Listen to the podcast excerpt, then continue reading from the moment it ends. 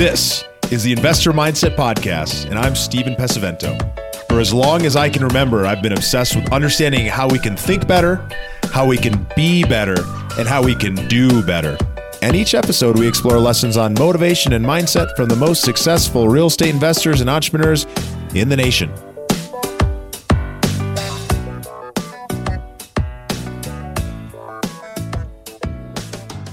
Investors, welcome back to the Investor Mindset Podcast. I'm your host, Steven Pesavento. Today's passive investment conversation comes down to a very important thing for this time in the market right now is understanding the importance of matching strategy with the right time horizon of an investment. Time horizon plus strategy during uh, times of economic certainty are key pieces we need to look at in order to find investment success. So let's take a look at what are some of those key components that end up going into this and why it's so absolutely important. So the first piece here is understanding strategy. We often are looking at strategies that fit different types of economic environments and that are great in different types of markets during economic growth or economic decline where we're sitting today, it's the end of August of 2022. We're looking at an environment where interest rates have been going up and are expected to continue going up at least for the next quarter, if not longer, where loan to value on projects has gone down. Banks are offering less money. And as a result of both of those things, return profile on deals has been reduced, or it needs the expectation needs to be reduced because when those first two happen, debt service is higher and uh, more equity is required. Therefore, returns are split across more dollars, therefore reducing the return per dollar. Great. So we've got that out of the way. This is the environment we're in right now. We're an environment where we may come back to seeing a growth focused environment. We may see um, a stabilization of interest rates and of growth or we may be in a stagflationary environment where we see interest rates going up and we see inflation going up. And that is what has happened in the past. We may end up going in an environment where inflation stays high and we see a stabilization in the rest of the economy, or we may end up going into a full blown recession. Many, including myself, believe we're in a recession. It's not something that we need to be in fear about, but what it means is that there's been two quarters of economic decline uh, of GDP, and that's where we're at today. So, what does that mean? That means that during times of economic growth, we can be focused on opportunities that have a shorter time horizon and therefore have a shorter debt schedule. When I say that, let me show you an example of two different examples that are very different uh, that I think will really set us up to talk about this. So, back in 2016, when VonFinch had flipped 200 homes between 2016 and 2019 and had built a sizable portfolio. We were buying houses, renovating them, and reselling them during this period. Buying and operating that many properties with debt and equity being the funding source is a very highly leveraged uh, experience, a highly leveraged process, and it works very well during times of economic growth. So, on those opportunities, you typically had six to 12 month debt. We were fortunate because of our track record experience to get 12 month debt. Um, but oftentimes you'll see uh, flippers who have 90 day, maybe uh, only, maybe even six months uh, in order to complete that project. What that means is they're going to buy that property, they're going to renovate it, and they're going to sell it. On the multifamily equivalent of that, we may buy a 200 unit property, we may renovate half or all of those units, and we may plan to sell that property within 12 to 24 months. Both of those are short time horizon projects that are focused highly on renovation and forcing appreciation on the property through renovation. They're great strategies. Redevelopment is a phenomenal strategy to make great money. We love that strategy. But when focused uh, in a growing market, they work really, really well. Now, on the flip side, is a project that has a 10 year time horizon with uh, long term debt that has a 10 year debt schedule and has the ability to add a supplemental, which is essentially a second loan from the same supplier of that first loan that is going to equitize the project after the value's been brought up. Going into that project, renovating those 200 units, stabilizing, adding that supplemental and holding for 10 years, knowing that that debt window is 10 years long and cash flowing the property on the back end or the beginning of that project.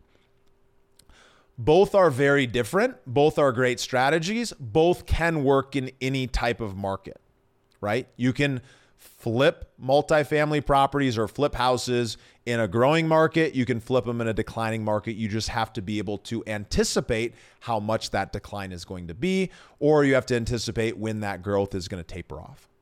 On the alternative side, the long term hold, the 10 year debt with the 10 year business strategy hold period is much more secure it's typically going to offer a lower return profile and it's typically going to be focused on creating cash flow after that initial renovation um, stabilization period. Because remember, on value add projects, typically projects don't heavily cash flow upon purchase if there's a heavy value add component. Sometimes it's possible. Sometimes it's possible to pay preferred return right from the beginning. Sometimes it takes a few months or even a year or longer, depending on the project, the market, and specifically that pro form. Every deal is different. So we've got these two different types of deals. I told you that on one hand, we absolutely can uh, make money in a declining market or a growing market with a short term strategy. But I also shared that a long term strategy has a lower risk profile, but also a lower return profile and works very good in both markets, but is extremely beneficial in markets of decline because it doesn't matter what happens during a declining market as long as you can continue to pay your debt service. It's the most important thing about real estate the ability to pay debt service when you've selected a good property.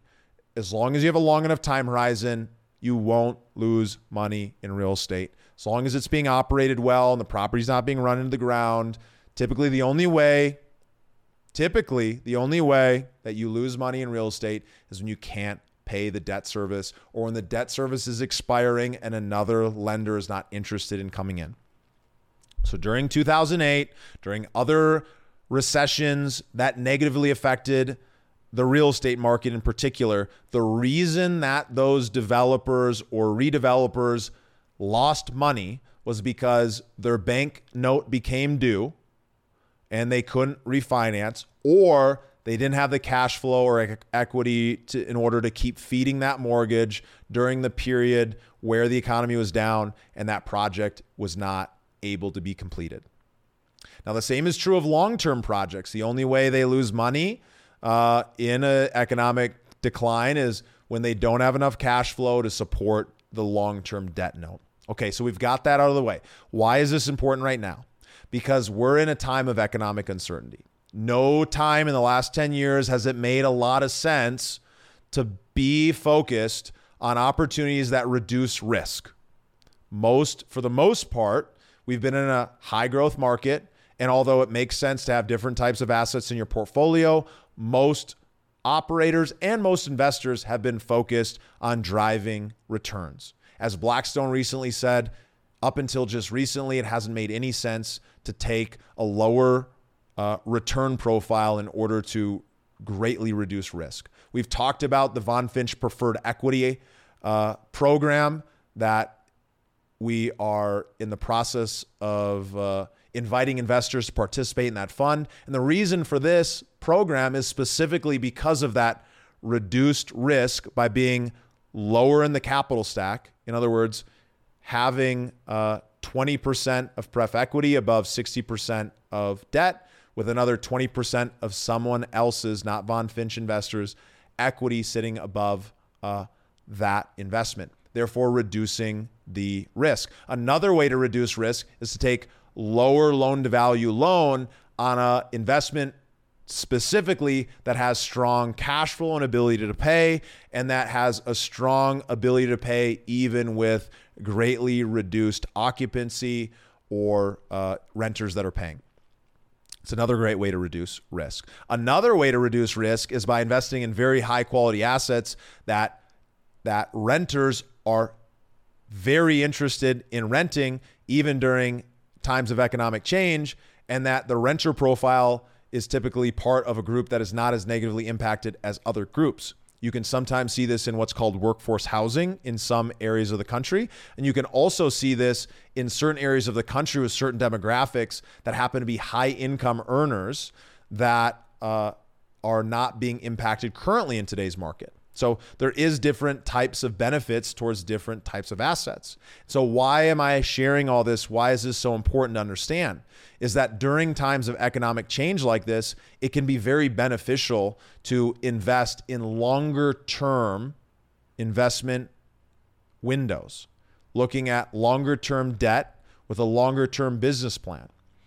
What the exchange off of that is is that the investment capital is in that opportunity for a longer term period than it would be if you were going to do a short term redevelopment of a large multifamily project.